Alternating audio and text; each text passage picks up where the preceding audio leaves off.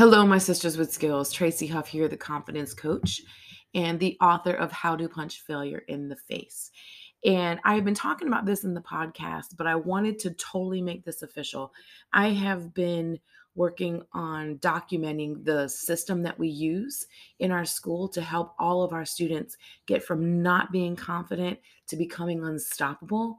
And how to punch failure in the face is that system. So I am officially renaming the podcast to to coincide and to to mirror the steps that we're going to be working on all year round to do just that to do those things to help all of you find wherever you're not confident and help you become unstoppable through this nine step process.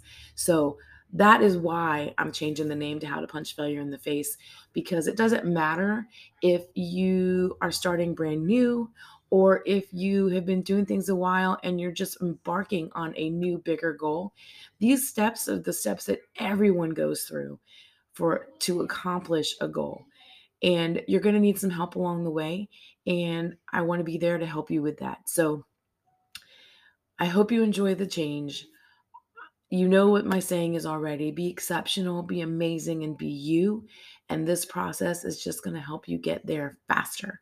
So I can't wait for you to go on this ride with me. I can't wait to show you all of these tools and all of these methods to punch failure in the face and have your best year ever.